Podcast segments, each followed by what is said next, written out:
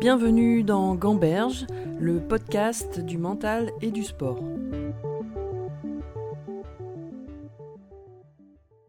Poser la question donc sur, par rapport à la compétition, si à l'époque, tu intégrais déjà l'importance du mental, si c'était quelque chose que tu travaillais spécifiquement ou pas, comment ça se passait cette dimension-là, comment tu l'intégrais dans tes entraînements et la compétition? J'étais un réfractaire euh, à tout ce qui était approche mentale. Un jour, Nano nous a, Nano c'était le capitaine de l'équipe de France, il avait convoqué un préparateur mental en stage. Il nous avait convoqué à une réunion. Le monsieur s'appelait Luc Guibert et il avait des outils, tout un tas de théories autour de la préparation mentale. Et donc, il nous a présenté son, son travail. La réunion, je me souviens très bien, avait lieu euh, 14h à 16h, c'est-à-dire pendant l'heure de la sieste. Parce que c'était le, moment où dans la journée, nous, on faisait 4 heures de préparation physique le matin. C'était vachement intense. Après, on avait un déj et puis on reprenait à 16 heures pour encore 3 heures, 3, 4 heures de préparation physique. Donc, c'était l'heure de la sieste. J'avais dit à Nano je voulais être dispensé de cette réunion qui servait absolument à rien. Parce que pour moi, en fait, euh, le mental, à cette époque, c'était inné. Il y a des gens qui l'avaient, d'autres qui l'avaient pas, et moi, je faisais partie des gens qui l'avaient. C'est ce que j'avais dit à Nano. C'était mon petit côté un peu branleur, rebelle. Mais je croyais à ça en plus. Alors, c'était une croyance, donc plutôt ressource d'ailleurs. Mais bon, c'était une réunion obligatoire, donc il me l'a imposé. J'ai pas écouté vraiment, enfin, j'écoutais d'une oreille, je m'étais mis derrière. Et j'étais euh, réfractaire au fait qu'on vienne fouiller là-dedans. J'avais mes recettes, en tout cas, j'avais mes croyances et elles me suffisaient pour faire face à la pression à laquelle j'étais confronté en compétition. Donc à partir de là, euh, ça m'allait. J'avais pas envie de remuer là-dedans parce que c'est c'est très subjectif. Est-ce que si tu dis ça, est-ce que ton point de vue a évolué depuis ou tu restais quand même là-dessus? Non, non, mon point de vue a considérablement évolué puisqu'aujourd'hui, j'observe, je vois et je trouve tout à fait évident euh, et même assez débile de penser que le mental puisse être une qualité innée. Évidemment, elle m'arrangeait euh, cette pensée-là euh, quand je courais, mais aujourd'hui, ça m'arrange pas plus ou moins de le penser. Je le crois fermement parce que parce qu'en fait, j'ai appris depuis que le système de croyance que l'on développait était une chose qui nous protégeait du monde environnement, enfin œuvrait comme un mécanisme de, protection et qu'il était plus difficile de faire changer une croyance chez un individu que de le confronter à la réalité. C'est-à-dire les gens donnent plus souvent raison à leurs croyances qu'à la réalité, mais mais c'est pas impossible de faire évoluer les gens dans leurs croyances et donc à partir de là, ben ça se travaille. Et donc, effectivement, le mental est un sujet. Euh, mais le mental, c'est un sujet vachement abstrait aussi. C'est quelque chose de tellement subjectif que, en fait, euh, on a assez, assez peu de définitions simples et claires à donner là-dessus.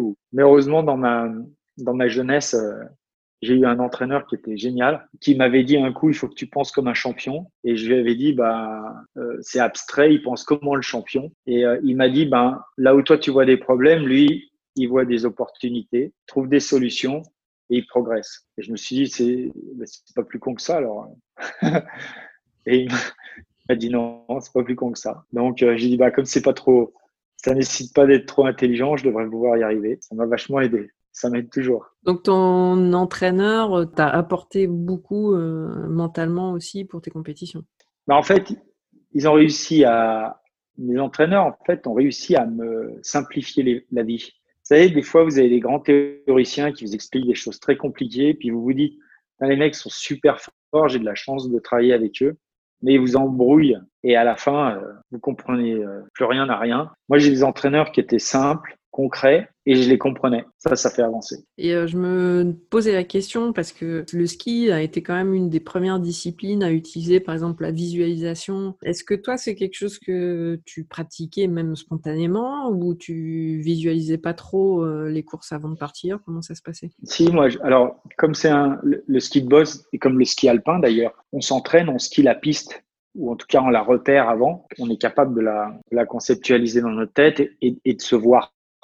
passer, d'être capable d'anticiper les pièges euh, et les endroits où il faut accélérer, euh, les sauts, les figures qu'on va faire en, l'air. On a une idée extrêmement claire de, de la descente qu'on va faire. On déroule la course dans notre tête et au fur et à mesure que la course se déroule sous nos pieds. Quoi. Donc il y a un travail de visualisation qui se fait. Et ce qui est intéressant, là encore pour le mental, si s'il y a besoin, si un athlète peut éprouver le besoin, en tout cas de travailler sa visualisation, bah, la sophrologie peut aider par exemple. La PNL PNL peut aider, l'hypnose peut aider à mieux visualiser, le yoga peut aider. Donc voilà, il y a des outils qui existent, il y a des techniques, des méthodes. Et si on en éprouve le besoin, il ne faut pas hésiter à, le faire moi j'étais un peu moi j'étais un peu con un peu réfractaire à tout ça euh, si j'avais été plus ouvert sur ces sujets-là probablement que ça m'aurait aidé euh, enfin c'est pas probablement c'est c'est sûr que ça m'aurait aidé aussi. Voilà, je m'en suis, je m'en suis passé. J'en éprouve pas de fierté particulière. Hein. Euh, j'aurais peut-être pu être meilleur encore. j'ai aussi expérimenté par moi-même, et ça aussi c'est quelque chose que j'ai quand j'étais gamin, moi, j'ai jamais, euh, je suis pas, comment dire, euh, je suis pas scolaire. Je n'aime pas apprendre dans les livres. En fait, je n'ai pas la patience pour apprendre dans les livres. J'apprends par l'expérience. Moi, il faut que je me pète la gueule pour comprendre euh, qu'un truc, euh, enfin, comment un truc fonctionne. Faut que je m'y confronte, faut que j'y revienne, faut que je me bute, faut que je comprenne par moi-même. J'étais autodidacte dans le ski. Et d'un coup, je me suis mis à très bien skier parce que mes, mes coachs, d'un coup, ils m'ont donné deux, trois trucs. Qui, la compétence était là et un peu brouillonne, mais ils m'ont mis, clac, clac, ils m'ont mis deux, trois trucs et ça a cimenté les, choses. Et la compétence est devenue, c'est quelque part révélé. Avant ta course, toi, c'est quelle émotion qui te permettait performer Est-ce que c'était d'être calme? Est-ce que c'était d'être un peu excité euh, Est-ce que tu sais ce qui te permettait d'être le mieux? Ah, C'est une, bonne, une bonne question parce qu'on est euh, en fonction de l'âge, la, course, l'expérience, le niveau de pression, enfin le décorum. Hein, vous êtes aux Coupe du France, aux Jeux Olympiques, c'est pas pareil. L'enjeu, la pression, c'est-à-dire que vous vous mettez aussi, euh, que vos parents soient là ou pas forcément. Tout ça fait que les émotions sont, sont souvent très différentes. Et moi, j'ai essayé, euh, avant les, les, Jeux Olympiques, c'était ma manière aussi de me préparer à être capable de m'adapter au dernier moment euh, à la situation. Je me suis euh, testé dans plein de situations différentes. C'est-à-dire que je me visualisais, je me voyais, je m'imaginais en fait au départ d'une course être un, un loser total. Et puis dans le portillon de départ, bah, me concentrer comme je le fais, puis partir, mais avec en arrière-plan cette cette idée que je suis le mec qui a rien prouvé, je, suis un nul, je vois rien et tout.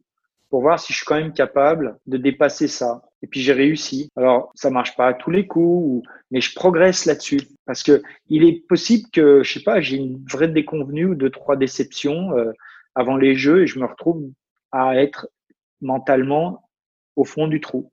C'est possible, ça pouvait être une éventualité. Donc il fallait que je sois prêt à ça et, et que je sache me reconditionner. J'ai fait aussi des tests où j'arrivais, alors c'est des tests en, live, hein, en Coupe du Monde. Hein. Je prenais les Coupes du Monde comme un jeu, alors qu'il y avait de l'enjeu, mais je me mettais dans la peau du, du winner, quoi, du, du, du leader winner qui écrasait euh, la concurrence, euh, pour voir, voilà, puis d'arriver comme ça, totalement confiant, à rigoler, à m'amuser, à peine euh, concentrer, faire juste ce qu'il fallait, puis me lancer, quoi. Rigolard, goguenard avec mes coachs, mes adversaires, mes potes et tout, pour voir comment ce que ça pouvait donner, quoi. Parce que potentiellement, je pouvais arriver au jeu aussi en leader. Alors pas en fanfaron, mais je pouvais arriver dans cette position de leader. D'ailleurs, c'est ce que je voulais. Mais il fallait là aussi que je pète pas un câble, que je sois capable de rester euh, vigilant, humble, etc.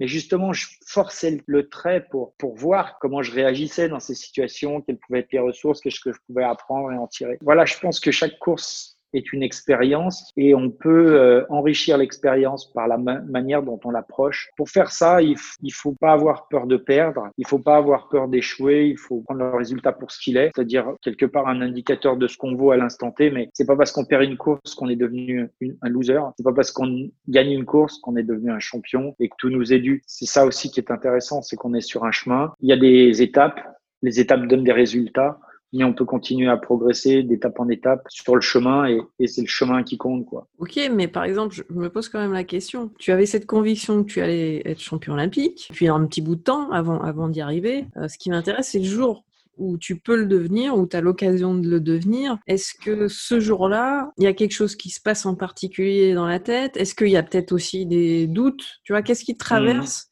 le moment où, mm. parce qu'en fait, tu t'entraînes des années pour quelques 30 secondes, comme tu dis, de course, où quelque part, c'est très aléatoire aussi, d'une certaine mm. manière. Euh, en plus, météo euh, pourri le jour euh, de, de, la course pour toi. Ce qui m'intéresse, c'est, tu vois, quand on s'est autant préparé, on sait ce qu'on veut, mais il y a quand même ce jour-là, qu'est-ce qui se passe dans la tête? Ouais, alors, je vais, je vais corriger un truc dans la question, c'est que j'avais pas la conviction que j'allais gagner. Moi, j'avais la conviction que j'étais capable de faire le job. Conviction que j'allais gagner, c'était que de la façade. Parce que moi, je m'étais, voilà, je m'étais toujours dit, euh, je veux gagner et je vais gagner. Ben ouais, je veux. Ouais, mais tu me dis que tu as, as, demandé à tes entraîneurs d'entraîner un, un, futur champion olympique, donc tu t'es préparé à gagner. Voilà, je me suis, bah oui, je me suis préparé pour. Bah oui, c'est quand même mon métier, c'est quand même le cœur de mon, de mon métier quelque part. Ce qui n'exclut pas que je puisse échouer. Donc, il faut aussi que je sois, je sois préparé à l'échec et à ses conséquences. Ça fait partie du job aussi. Il y a un moment donné, euh, on a une, une vision, enfin une vision, un rêve ou un objectif on, met l'intention et le niveau d'exigence de travail à la hauteur de, de ça, parce qu'on sait bien, enfin moi je savais bien que le jour de la course, c'est trop tard, c'est pas le jour de la course qu'il faut se bouger, et que plus je suis, plus je suis dur à l'entraînement avec moi-même exigeant, plus je m'entraîne dur, plus la course sera facile. Je vais regarder, euh, grosso modo, j'ai évalué que j'avais fait euh, plus d'un million de virages avant la course, et j'en ai fait 65 pour la gagner, donc on voit bien où ça se gagne en fait. Bien sûr, la course, les choses se mettent en place, mais physiquement et techniquement, le jour de la course, on peut rien changer. Il n'y a plus que mentalement quelque part. Soit mentalement, on a cette faculté, cette capacité à délivrer son plein potentiel physique et technique. Et à ce moment-là, on va faire une belle descente. Soit euh, on n'a pas cette faculté-là parce qu'on est assailli par le doute, la peur, etc. Et à ce moment-là, ça va limiter, inhiber en fait euh, notre potentiel physique et technique. Soit mentalement, je suis pas capable d'exploiter mon plein potentiel, je skie moins vite, euh, je fais des fautes, euh, ce qui me fait encore plus douter. Et à ce moment-là, je, je, je, perds la médaille, ça c'est sûr. Donc là encore, plus la pression d'enjeu euh, grimpe, plus le jour de la course arrive, plus on est euh, voilà proche de l'échéance. Et l'échéance quelque part, c'est pas le départ de la course, c'est la ligne d'arrivée. C'est pour moi trois virages après la ligne d'arrivée. Le mental est déterminant c'est quoi le mental? Ce que mon entraîneur m'avait dit, c'est que là où toi tu vois un problème, euh, euh, le champion qui a le mental, justement, il voit des solutions. C'est-à-dire qu'en fait, c'est une faculté qu'on a tous de concentrer notre esprit sur des choses constructives qui créent de la valeur, l'opportunité, plutôt que se focaliser sur euh, des choses destructrices qui euh, dégrade la valeur. Le doute, il y a des techniques, il y a des outils, des méthodes, euh, la concentration, la PNL, hypnose et autres, qui peuvent permettre à aider un athlète à concentrer son esprit dans des moments à fort enjeu sur des choses positives et constructives plutôt que sur des choses négatives qui vont en détruire. Mais c'est assez simple en fait. C'est pas ça qui va faire gagner ou perdre. C'est ça qui va nous faire donner, qui va nous permettre de délivrer notre plein potentiel ou pas. Après, la victoire, elle intègre beaucoup plus de paramètres. Le seul paramètre qu'on contrôle, c'est celui-là. C'est notre capacité à délivrer notre plein potentiel dans le moment à fort enjeu. C'est la seule chose qu'on contrôle. Est-ce que les juges ont envie de voir du Gros Piron euh, ou, ont envie de voir du Jean-Luc Brassard ou du Sergei Choupletsov? Moi, j'en sais rien. Ou du Olivier Alamand Moi, j'en sais rien et ça, je le contrôle pas et à la limite, c'est pas mon problème. Est-ce que les journalistes, ils veulent voir Gros Piron gagner ou Gros Piron échouer? J'en ai rien à foutre, c'est pas mon problème. Si je concentre, commence à concentrer de l'énergie là-dessus, cette énergie, elle est plus disponible pour faire mon job. Est-ce que le public, il est venu euh, voir euh, gagner, j'en sais rien. Est-ce que la piste, elle me convient? Est-ce que la météo, elle, me, va me permettre de, voilà, elle va m'empêcher ou me permettre de faire un truc bien? Est-ce que mes adversaires vont pas faire la descente de malade et puis euh, il y en a un, il va l'emporter au la main parce que justement ce jour-là, il aura fait la course de sa vie. Tout ça, ce sont des trucs que je maîtrise pas. Donc, faut bien avoir à l'esprit qu'il y a des choses qu'on contrôle et d'autres qu'on contrôle pas et que c'est pas en, se concentrant sur ce qu'on contrôle pas, on va y arriver. J'ai toujours eu moins de pression, enfin, j'ai le sentiment d'avoir, d'avoir moins subi la quand je me concentrais sur mon potentiel, que je contrôle, ma capacité à le faire évoluer et puis ensuite à le délivrer dans des moments à fort enjeu. Et euh, j'ai discuté avec un autre champion olympique aussi qui me disait le jour où il devient champion olympique, il se dit que ce moment-là, euh, il y avait une forme de lâcher prise, euh, d'insouciance, de pas penser justement à l'enjeu. Est-ce que toi, tu as vécu ça aussi pour toi ou c'était pas du tout cet état d'esprit-là? Ouais, il y a un... enfin, ouais, ouais, je vois bien ce qu'il veut dire parce qu'il y a un moment, il y a une sorte d'état de grâce où, où l'enjeu n'a plus de prise, mais je pense que c'est une préparation moi, j'étais content le jour de la course. Il y avait une forme de délivrance aussi. Euh, je commençais à voir le poindre le bout du tunnel et, euh, et j'étais euh, voilà, j'étais content. Ça faisait des années que je me préparais pour ce moment-là. Ça m'est pas venu à l'esprit de fuir mes responsabilités. À un moment donné, je me suis dit bon allez, c'est génial, maintenant faut y aller. Enfin, c'est là. Demain, ça sera plus là, ça sera autre chose. J'avais envie que je me souviens très bien quand je me suis réveillé ce matin-là, je me suis dit aujourd'hui ça va être une belle journée. Alors, ils ont un temps de merde, mais c'est pas grave. je me suis d'ailleurs au petit déj, je me suis réveillé il y avait mes copains, mes adversaires, quelques-uns, en tout cas, de l'équipe de France, il y avait mes coachs, il y avait quelques sponsors de 3 VIP qui étaient là, euh, qui avaient été invités. Parce qu'on n'était pas au village olympique, on avait privatisé un hôtel à Tignes. Et puis, euh, je me suis étiré comme ça devant tout le monde. J'ai fait, ah, quelle belle journée pour être champion olympique. les mecs, ça les a. Il y en a que ça a angoissé, d'autres que ça a rassuré. Ça m'a fait marrer parce que c'est aussi une approche des choses, quoi. C'est une façon de voir les choses. Et ce matin-là, je voulais, je m'étais dit, je veux, je veux, que chaque seconde dure une minute, chaque minute dure une heure parce que j'ai envie d'en profiter. Quelque part, j'avais un enjeu qui n'était pas du tout lié au résultat ce jour-là. C'était d'en profiter à mort parce que je savais qu'il y aurait un avant, un après. Voilà, je voulais profiter de cette belle journée. C'était pour moi extrêmement important. Il y avait quand même une, une grosse pression parce que j'étais attendu, parce que j'avais dit que j'allais gagner, parce que j'avais un peu fait le, j'avais un peu ouvert ma gueule, mais dans les conditions qui, pour moi, me semblaient conformes, donc idéales. Donc euh, voilà, j'avais réussi mon pari jusque-là j'étais sur la bonne voie et il fallait maintenant euh, franchir la ligne d'arrivée quoi et gagner. Je savais très bien que le résultat serait que la conséquence de ce que je sais faire tous les jours, c'est-à-dire ce qui est entre des bosses. Ça c'est intéressant parce que j'ai lu aussi après que bon bah t'as été blessé etc et qu'après il y a des, autres Jeux Olympiques en 94 où tu disais bah finalement ces Jeux-là t'étais pas prêt à gagner et au moment où tu fais la course tu te projettes sur un résultat. Et c'est ce qui bon j'ai parlé à d'autres sportifs aussi qui ont failli gagner un, grande chose, le fait de se projeter. Comment tu as géré tes pensées en, 94 et est-ce que c'est ça qui fait la différence? Ou est-ce que la, course, carrément, elle se joue avant euh, d'être parti Comment tu vois les choses par rapport à ça? Pour moi, 94 a été un échec sur toute la ligne. Parce que, effectivement, dans ma préparation, j'y ai pas cru. J'ai jamais eu l'intention de les gagner. Et quand je relis des interviews que je donnais l'année d'avant, par exemple, je disais que la piste ne me convenait pas, était trop plate, trop facile. Elle permettait à notamment Jean-Luc Brassard, le Canadien, de mieux euh, s'exprimer, de mieux exprimer son style. Bref, je partais en loser, quoi, clairement. Mes entraînements euh, ont jamais été euh, formidables. Et puis le jour de la course, je suis arrivé euh, peu, pas, pas, dépité, mais ouais, une, sorte de sentiment de il faut sauver les meubles, quoi. Vous voyez, donc pas du tout dans la dynamique des Jeux d'Albertville, pas du tout dans la dynamique dans laquelle j'avais envie d'être. Il faut savoir que je revenais de blessure et que cette année-là, moi, je m'étais dit, je veux retrouver de la régularité, je veux être numéro un mondial, c'est-à-dire gagner le, le circuit de la Coupe du Monde. Et j'avais pas du tout fait de cette course olympique un objectif. Voilà, je suis arrivé, j'ai subi, j'ai subi jusque dans le portillon de départ. Parce que dans le portillon de départ, à un moment donné, il y a la foule, les planètes sont alignées, tout est là, la foule, l'enjeu, les médias, les caméras, c'est au jeu. Et là, tu te dis, bon, quand même, je vais pas passer pour un con, faut pas passer pour un branque. Euh, j'ai envie de, voilà, je vais quand même leur montrer que je suis pas là par hasard. Et, euh, et c'est là que je m'élance. Et comme je m'élance franchement, c'est-à-dire plus franchement avec un vrai coup de rein comme j'avais pas mis à l'entraînement. Du coup, je suis dans mon rythme, je skie vite. Moi, j'aime skier vite, je suis pas à l'aise quand ça va pas vite. C'est pour ça que j'aime pas les pistes trop plates. Et là, d'un coup, euh, ce qui est un peu une surprise pour moi, je, eh ben, je skie bien. Et donc, je skie, je descends, je dévale la piste.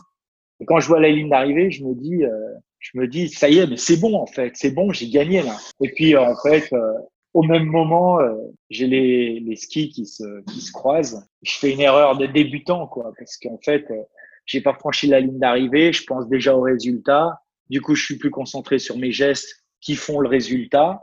Je me désunis. Ça fait une petite faute. Sur la ligne d'arrivée, ça coûte, ça coûte des points. Est-ce que j'aurais gagné, perdu? On ne sait pas quel est le résultat. Ça, ça on peut, on peut pas dire.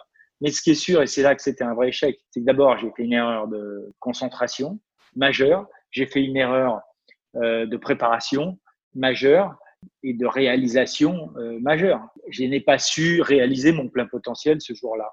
Alors que j'en avais, j'avais sous la pédale, il n'y avait pas de problème. Après le résultat, ben, on ne sait pas, c'est les juges qui décident. Et puis Jean-Luc euh, Brassard avait fait une, enfin, a fait une tellement belle descente. Pas dire, j'ai une médaille de bronze, j'aurais peut-être été médaille d'argent, médaille d'or, je sais pas, j'en sais rien. C'est difficile à dire. Mais en tout cas, moi, j'ai pas délivré ce que je savais faire de mieux ce jour-là. Et c'est en ça que c'était un échec. Mais c'est intéressant parce que tout à l'heure, tu disais en 92, finalement, le, jour de euh, c'était un plaisir et tu étais euh, dans le bonheur d'être arrivé à ce moment-là. Tu peux encore à nouveau prétendre à quelque chose quand même en, en 94. Est-ce que tu n'as pas trouvé les ressorts pour retrouver ce plaisir et ce bonheur-là de dire, bah, c'est chouette, je refais encore, euh, tu vois, les Jeux Olympiques? Mmh. Non, non, c'était une souffrance pour moi de, enfin, à vivre ces, ces jeux d'Albertville, euh, de Lillehammer. C'était un peu une supplique, mais parce que je suis pas arrivé du tout dans les mêmes euh, dispositions euh, d'esprit. Et euh, j'y suis pas arrivé dans ces dispositions d'esprit, c'est parce que des jeux, ça se prépare longtemps à l'avance. Moi, c'est c'est au départ de la course que je me suis mobilisé pour ce truc. Donc effectivement, je, c'est ce que je disais tout à l'heure, on ne, on apprend euh, rien des expériences délicieuses, ou en tout cas très peu. J'ai gagné les jeux, j'ai pas appris grand chose de, de ça, quoi. À ce moment-là, j'ai pas su tirer les enseignements qu'il fallait et qui auraient pu me remobiliser et, et me permettre de, quoi. Oui, Bon, après, c'est comme ça. J'ai beaucoup plus appris finalement de Lillehammer euh, sur moi-même, euh, sur ma motivation, etc., que d'Albertville. J'ai plus appris d'un échec que d'un succès. Bah oui, parce qu'après, tu, tu, repars et tu, tu, tu, redeviens champion du monde, donc c'est pas négligeable quand même. Euh, euh oui, bah, l'avantage d'avoir le succès et l'échec, c'est que on peut vraiment faire la part des choses, on peut vraiment euh, mettre en concurrence, mettre en balance les arguments. Est-ce qu'un échec se digère mieux qu'une médaille olympique? Euh, Non, non, non, non, quand même pas. Non, je préfère, euh, je préfère avoir à digérer une médaille olympique qu'un échec olympique. Non, non, c'est sûr, c'est beaucoup plus doux, c'est beaucoup plus agréable. Et pour finir, est-ce que toi, tu aurais un, conseil à donner euh, bah, à, un jeune qui a envie d'être champion olympique, euh, quel que soit le sport, peut-être en ski acrobatique ou autre, mais voilà, quel conseil tu aimerais bien donner à un, jeune aujourd'hui? Je pense que la partie de vie de l'adolescence, en fait, où on découvre un sport et où quelque part on y fait ses premières armes, est une partie euh, qui, est, qui est assez fantastique et très fondatrice et c'est la partie où, quelque part, avec assez peu de pression, on prend beaucoup de plaisir à faire ce qu'on fait. Et euh, en fait, euh, je dis qu'elle est assez fondatrice parce que ce plaisir-là, c'est la garantie du succès du, du futur. Euh, je dis toujours que c'est pas le résultat qui donne du plaisir, c'est le plaisir qui donne du résultat. Arriver à comprendre en quoi ce, sport, ce métier, cette discipline te procure du plaisir est absolument essentiel. Il faut savoir pourquoi ton métier te donne du plaisir. Parce que c'est ce qui va t'éclairer sur tes forces, c'est sur tes talents et c'est ce qui va t'éclairer sur. Euh, c'est ce qui te, sera le plus utile pour te distinguer au, plus haut niveau. Donc, cette notion, cette capacité qu'on peut avoir de cultiver le plaisir, euh, qui s'apprend assez facilement quand on est quand on est gamin, est absolument essentielle et fondatrice pour la suite. S'il y avait un conseil à donner, ce serait celui-là. À bientôt pour un prochain épisode de Gamberge, le podcast du mental et du sport.